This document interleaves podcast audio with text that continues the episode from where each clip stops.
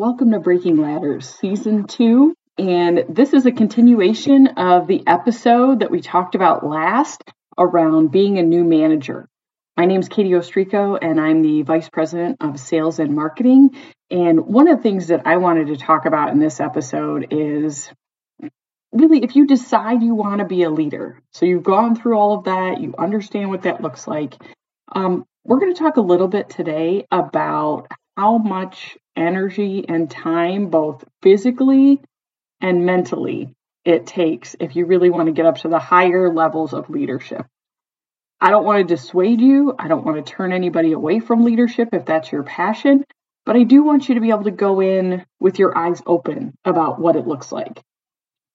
One of the common misconceptions that plays for first time managers that I hear is like, oh my gosh, this is a lot more work than I thought.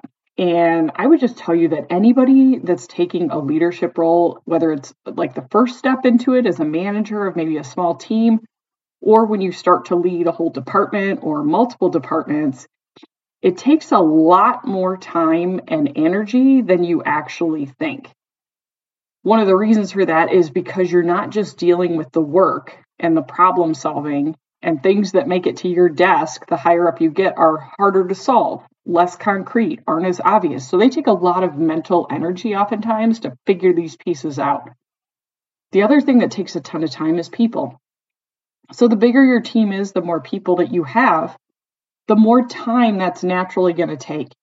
And if you do it well, you know, you're always trying to better yourself. So at the same time you're trying to drive strategy or drive direction or implementation on your team, you're trying to understand the people on your team, how to help them, what can make them better, how to make them more effective. You're also working on yourself. So, how do I be a better leader? What can I do better? And that doesn't even take into effect if you have one or more people at home who also need your time and attention. So, one of the things that I often recommend, and this is not gender specific, so I do this with both men and women that are moving into leadership roles. If they have a spouse or a partner or a family, it's important for them to have the conversation about the time commitment and energy, whether known or unknown, that stepping into leadership looks like. So, when I first moved out of, we'll call it product management, where I was kind of responsible for myself or interns, and I took a director role, which was a leadership role leading product development and marketing, I didn't know what it would look like, but I knew it would be more and it was a, um, I was moving from a huge company that had a lot of resources and teams and people to like a really small company. So I went from like a couple billion dollar company to a $35 million company. Um, and so I knew that a lot of the things that my other organization that had people and sometimes even teams to do would now fall to me or like myself and like one other person. So I knew it would be more, but I didn't know how much more. And so when I was interviewing for that role, and really excited about the opportunity professionally, I had a conversation with my husband and said, you know, I think I think I want to try this path towards leadership. Um, it's something I'm excited about. It's something I think I can be good at. I don't know what it's going to look like, but it may be more. There may be times where it's way more. There may be times where it takes a weekend or a night or I'm away from home more. You know, how do you feel about this? And so we had that conversation. And I often tell people that I'm fortunate. My husband loves the job that he does um, and has no aspirations for more senior level leadership. So we're not competing on this career path trajectory together. Um, he basically turned to me and said, I got you. I got this. Do what you got to do. And so I think part of the fact we've been married for a long time, we're very open and honest with each other when we have these discussions you know, if he says he's got it, he's got it. There are times I jump in and I've got it. It's not like I abdicated everything else. But he knew that if I needed that time or that effort or that energy, that I had that support at home. And I encourage even the men who move into leadership to set that expectation, especially leading sales teams, because there's a lot of travel involved. You know, part of it is you got to have that conversation with your spouse and go, is this something that we want to do together as a family? Is this something that we're comfortable with? Are you okay if I'm gone for this many nights a month? What does that do to us? What does that do to our family? If you have children, what does that do to the children? How do I how are we going to manage that? And so you know, for me to be able to have a husband who is super supportive um, and is 10 minutes from home, 10 minutes from my kids' school, does not travel. Um, he cooks most nights. I do like two nights a month with HelloFresh because I don't know how to cook um, or not really good at it, but he's really good at it. He was a cook in high school and college. And so, you know, he does a lot of those things around the house. I, I pay to have somebody come and clean twice a month um, since he's working full time and so am I. That's something that's a luxury we've had the ability to do, and I'm so thankful for that. Um, and so he does a great job being the consistent at home parent when I have to be gone or on the road or doing things. Everybody's not in that situation, you know, and I understand that everybody doesn't have that kind of relationship. The key, though, is to figure out what it looks like for your family and what makes the most sense for you that will keep your family unit as happy and healthy as you can. Because at the end of the day, jobs come and go, they ebb and flow, but you want that family unit to be the most important thing. And I think, you know, for my team, they've found ways to do that. Like um, some of them will do once a month lunch with their spouse when they're in town. Um, some of them will book their vacations in January for the whole year and block their calendar to make sure they have that family time prioritized throughout the year. You know, I make sure that if I'm not traveling or I can adjust my schedule, that if there's a school function that my kid is doing, that I can be there for that um, to be supportive of whatever that looks like. Doesn't always happen, um, but most of the times, whether you know it's reading in his class or something like that, I'll, I'll adjust my schedule to make sure that I can be present for those moments. And then my husband and I try to do a date night once a week. And so it doesn't always happen with travel, but that's usually our goal is that time where we can just go out and talk and chat. And sometimes we'll go grab something quick and then we'll just do like a two mile walk together and just talk about things that are going on for the week. And that's important to keep you grounded and keep that family as a piece of that equation. And it's hard, it's not easy, and it's not always consistent. You know, the role I have now, it's funny. I remember I was talking to a team probably about 10 years ago. Um, and it was a team that traveled a lot. It was a really cool team at the company I was working at, highly competitive. They would go after, like, how do we go after the competition? How do we rethink this? And I asked them, and I, they said, oh, we would consider you, you know, for this team, but well, we don't have women on this team. And I said, why not? And they said, women don't like to travel. Um, and it was funny because I was at a, a women's event speaking, and I said, how many of you would love you know, a night or two away in a hotel where you can order whatever you want for dinner. You can sit on your pajamas doing work while you get ready for the next day, um, or just have a quiet hotel room to yourself. And almost all of them raise their hands. So I think there's this misconception that you know women don't want to travel, and and some might not, but some do. You know, and I think that that's what's shifting a lot in the workplace is these preconceived notions about what these things look like are not universal um, and I've got some men that would not want to travel as much as I do. And that's okay too. You know, I, I don't think it's gender specific. I think it's based on the person and their desire and their family. Um, and so I had that conversation with my husband, you know, before I took the sales leadership role that I have now. I said, I don't know, I'd never done sales before. So I said, I don't know what this looks like, but I know I'm going to have to travel. I'm going to have to be with customers. I'm going to have to be in the market. I'm going to have to understand what's going on.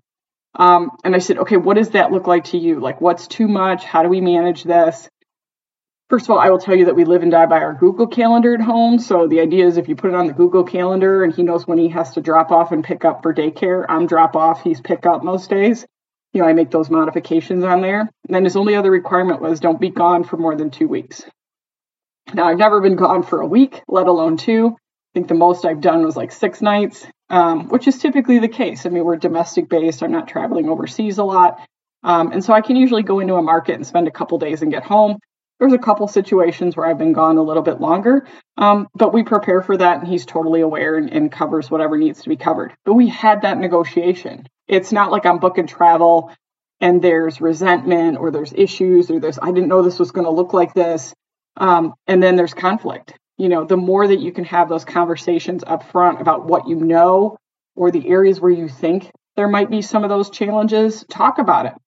And I don't have to worry if something comes up for work, you know, if I have to do a customer dinner or something like that, because I have, you know, a super supportive partner um, who's really flexible to allow me to do those things. And that has been a huge blessing. And I'm thankful for that every day. The other thing that I hear a lot about from people, especially more in the talks that I do for women, is the word mom guilt. And it's funny because I never I never usually hear the word dad guilt, although I think it's there when I talk to some of my team members um, throughout the years. You know, when they have to miss stuff or they're gone or they're not home, they, they face it too. It just doesn't have the same name that's talked about. Um, and so I think there's a couple things to think about. You know, for me in my situation, um, today I work full time. I work full time and I travel a lot. Um, and sometimes I travel, you know, twice a month. The most I've ever done is three times a month. Um, I have also stayed at home for four years. Um, when we had a son that had a really severe medical condition, um, I quit work and, and did not work at all for four years. And then when my son Ryan was born, you know, I went into the office two days a week to start, and I would work like 6:30 to 6 in the office, and then I would work Monday, Wednesday, Fridays at home, and I quickly, you know, over the several months, kind of wean that back to you know three days at home, then two days at home, then one day at home, and then back to work because they allowed me to do that. So I've done all the different variations of what that looked like, and I will tell you, you have mom guilt with all of it. So it's not like you pick a path and you're like, oh, this is guilt free. Because the guilt comes from raising these awesome little people and trying to do a really good job at doing it.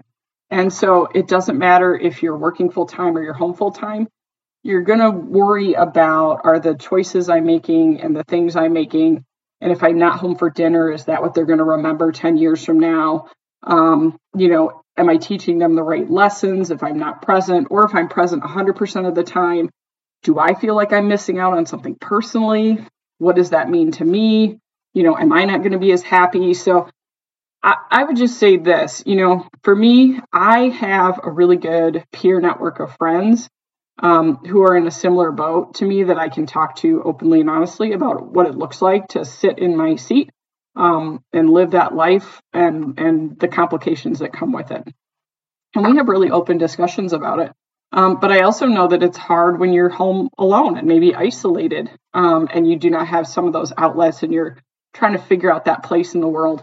Um, and so for me, you know, I have a lot of flexibility in my job, which is not always the case. It has a lot of expectations, but there's a lot of flexibility. And so I try to be purposeful about the time that I spend with my son, the time that I spend with my husband, the times that when we go on vacation, it's just us, you know, and we spend a lot of time as a group. And it's not easy. A lot of times you have to be mindful of it, and you're hoping that you're making all the right decisions or as many as possible um, to raise really cool, independent kids that have a good head on their shoulders and have good values. And I don't know that there's one recipe if you're home 24 hours a day or if you're at work 8 to 10 hours a day that that changes what that looks like for that child coming out of there i think a lot of it is your intent and what goes into it um, and it takes energy and time and being purposeful and being open to have those conversations um, and so those also take energy and so i think you know when you get to the end of the day you're like okay this isn't easy i worked a long day it requires a lot of my brain power. I'm going to go home. And P.S., that's going to take a lot of time and energy and brain power too. And so stepping into something where the work part of your life takes such a big piece, you know, it's just something you have to think about. And it's something you have to ask is that really what you want to do when you have to dig deep in those moments where maybe you're not getting as much sleep or you're not able to do something for you individually you know, for that week because you're focused on other things. Um, and there's no answers to any of these questions. So I, I would just say do what you feel is right for you and your family and make the most of whatever opportunities and efforts you get and know that you'll get some of it wrong and some of it right and that's okay and i think you know if you go into both of it with open eyes and be able to have honest discussions especially with your spouse um, i think that's a key piece of it and so, you know, one of the questions that I would really think about if I were sitting in somebody's shoes who's like, I think I want to be in leadership or I think I want to move to senior leadership. Um, you know, often people are like, how, how do you know if you're ready? What would I ask myself, you know, if I was sitting in that seat? And it was interesting. I had a conversation um, a week ago with somebody who had just moved into a senior leadership position. And, and I asked him and I said, you know, one day Do you have aspirations to to sit in the seat that you're in now? Like, was this always a goal for you to sit here? And he's like, oh, definitely. Like, you know, always wanted to do it. Was always a leader. Always stepped up in things. Um, always wanted to lead teams, and I've got a passion for seeing people be successful and helping them develop. And he's like, What about you? And I'm like, Oh, totally opposite. Um, didn't really have a ton of leadership positions moving up. Wasn't something I was always driven towards, but I always love it when you see people succeed and you help to develop people. And it's interesting, like how you get to leadership um, could be varied. It could always be a passion that you've had or an expectation you had for yourself or something that you work your way into. Um, but I think this idea of helping a group of people develop and grow and succeed, and that you are a piece that either allows them to showcase their talent, that you encourage them to demonstrate their abilities, that you give them those opportunities. A lot of the leaders that I speak to, that becomes that underlying arch. So it doesn't matter how you got there, but you have a passion for helping other people figure things out and develop their skills you know, do you believe that you can help a team do that? That's a really good question to ask yourself if you want to be a leader. Um, and the bigger question is, are you okay putting in a lot of the work and effort and then giving away all the credit to the team? Because, you know, when you when your team succeeds, you succeed as a leader. But oftentimes leaders, some of the not great ones, miss that um, and want to take credit and want to take the success away from people. And when you do that, people don't want to work for you for that long. So you've got to put in sometimes just as much or more work as the team um, and effort around that because that's your job. Your job is to see around corners, your job is to help them problem solve. And when that team is successful, you've got to celebrate the heck out of that team and give away all the success. So that's a question that not everybody wants to do and not everybody's equipped to do. And when you look at certain people for leadership potential, we talk a lot about that. You know, they're an individual, really great contributor and they rock it individually, but would they be willing to let somebody else have all the accolades and credit, even if it meant that they put in a lot of the work?